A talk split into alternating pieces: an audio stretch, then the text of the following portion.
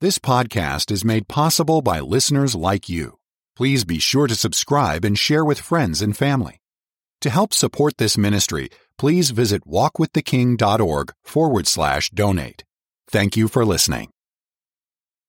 All right, thank you very much. And hello again, radio friends. How in the world are you?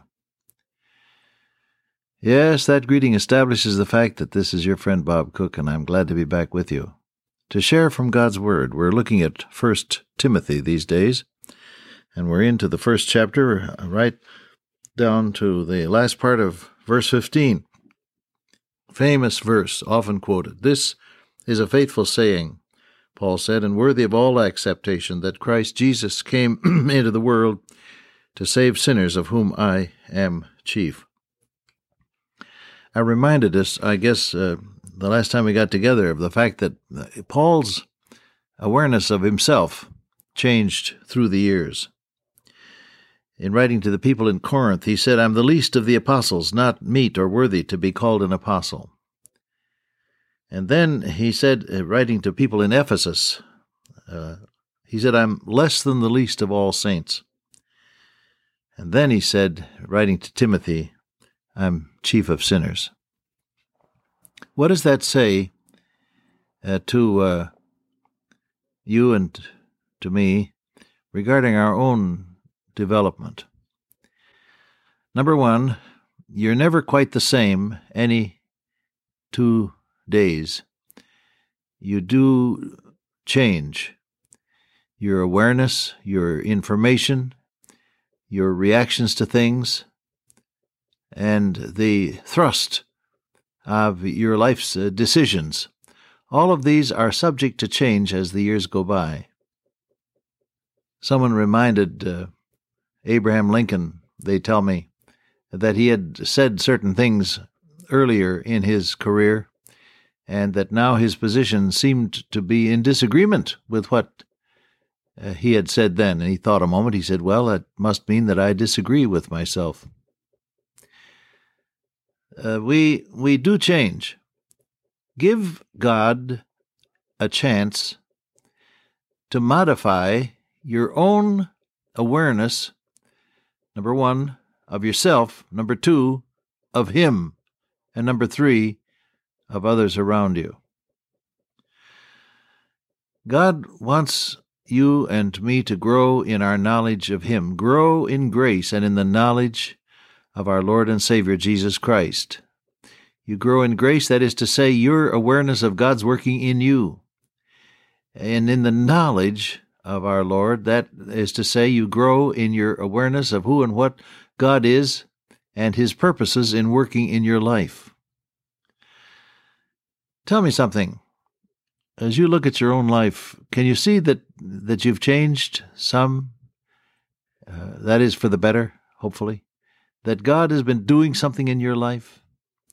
You used to be a worrywart. Are you still worrying, or have you gotten a measure of victory over that tendency? You used to be extremely jealous and resentful.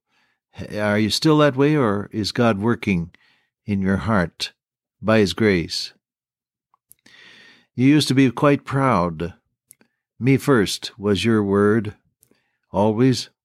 Has, has God done something about that, and are you now willing, now and then, to play second fiddle while someone else is in leadership? well, that's a good question to ask, isn't it? The fact is that if we're really walking with God, we're going to be different. We all, with open face, beholding as in a glass the glory of the Lord, are changed from glory to glory, even as by the Spirit of the Lord. You follow that? When you walk with the Lord and when you keep looking to Him, dear friend, you will be changed. He will make a difference in you. He will make a difference in you. We, beholding, are changed, said Paul, even as by the Spirit of the Lord. The Holy Spirit of God indwells the believer. And that indwelling Spirit of God does the work of revealing Christ in you and then through you. This uh, transition in life also involves your awareness of God. Think of what you thought about God when you were a, a small child. God was a grandfatherly somebody off in the corner of the sky somewhere who looked down on you and who frowned and who was angry with you when you were naughty and who was friendly to you when you were good.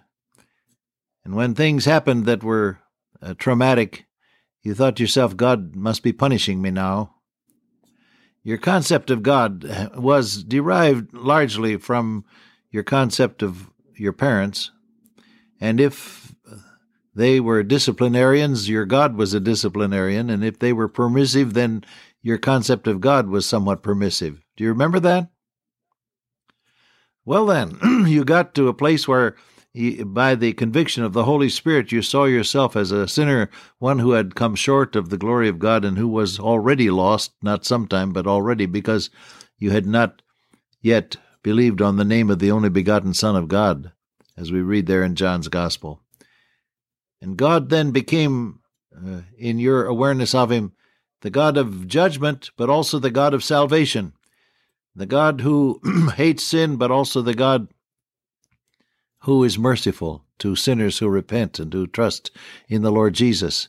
And for the first time, you began to understand what it really means to say, Our Father, which art in heaven and you began to be aware of belonging to God's heavenly family because you trusted the Lord Jesus and committed yourself to Him as your Lord and as your Savior.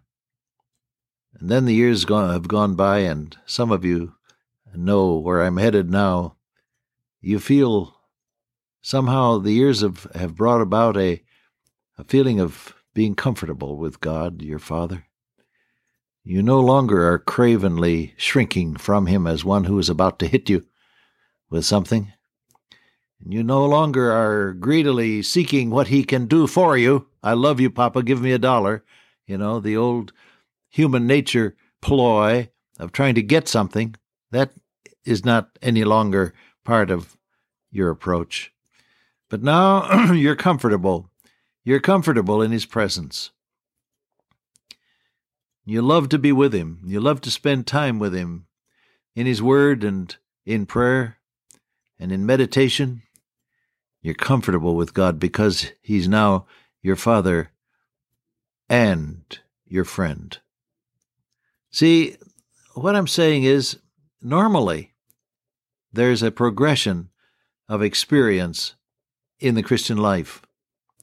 God wants to change how you view yourself. He wants to change how you view Him, and He wants to change your relationship with others.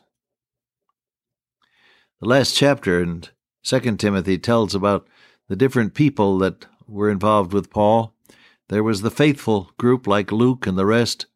There was the unfaithful people like Demas. And then there were the critics and enemies who uh, actively opposed what Paul was trying to do. And Paul wraps them up uh, in the idea that people, all kinds of people, are important in God's scheme of things. And he says in in Philippians when he talks about folk who are opposing him, what then? Either way, whether in pretense or in truth, Christ is preached, and I therein do rejoice, yea, I will rejoice. Your attitude toward people is changed when God works in your life.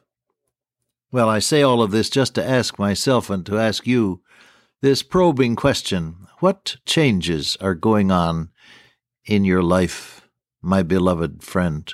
What changes are going on in your life? Is God doing something in you? Is God doing something in your relationship with even with yourself and with Him and with people? And if not, why not?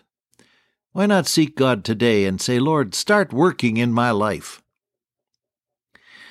Now the way he does it may not be of our choosing.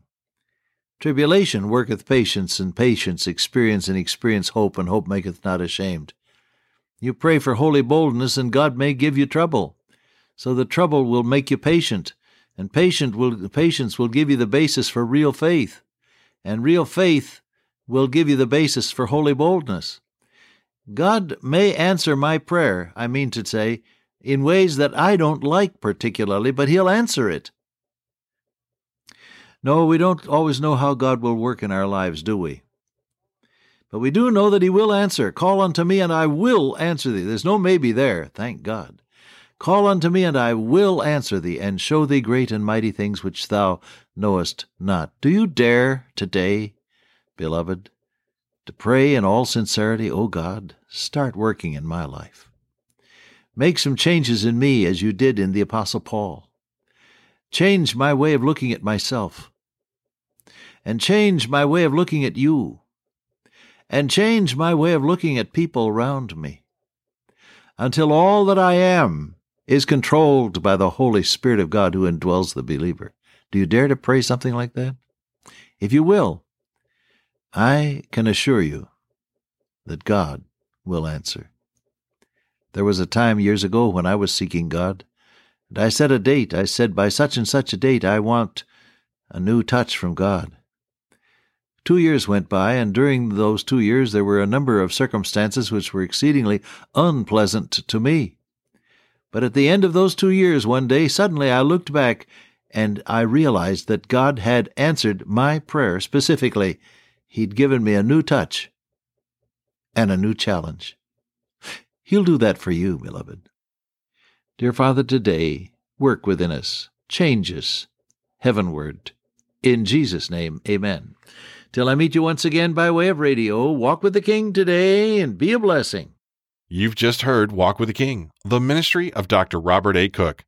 This program is listener supported. For more information or to find out how you can help continue this ministry, write to us at Walk with the King, P.O. Box 43, Trumbull, Connecticut 06611, or visit us on the web at walkwiththeking.org. Thank you for your support of this ministry. This has been broadcast number 6671. Thank you for listening to Walk with a King.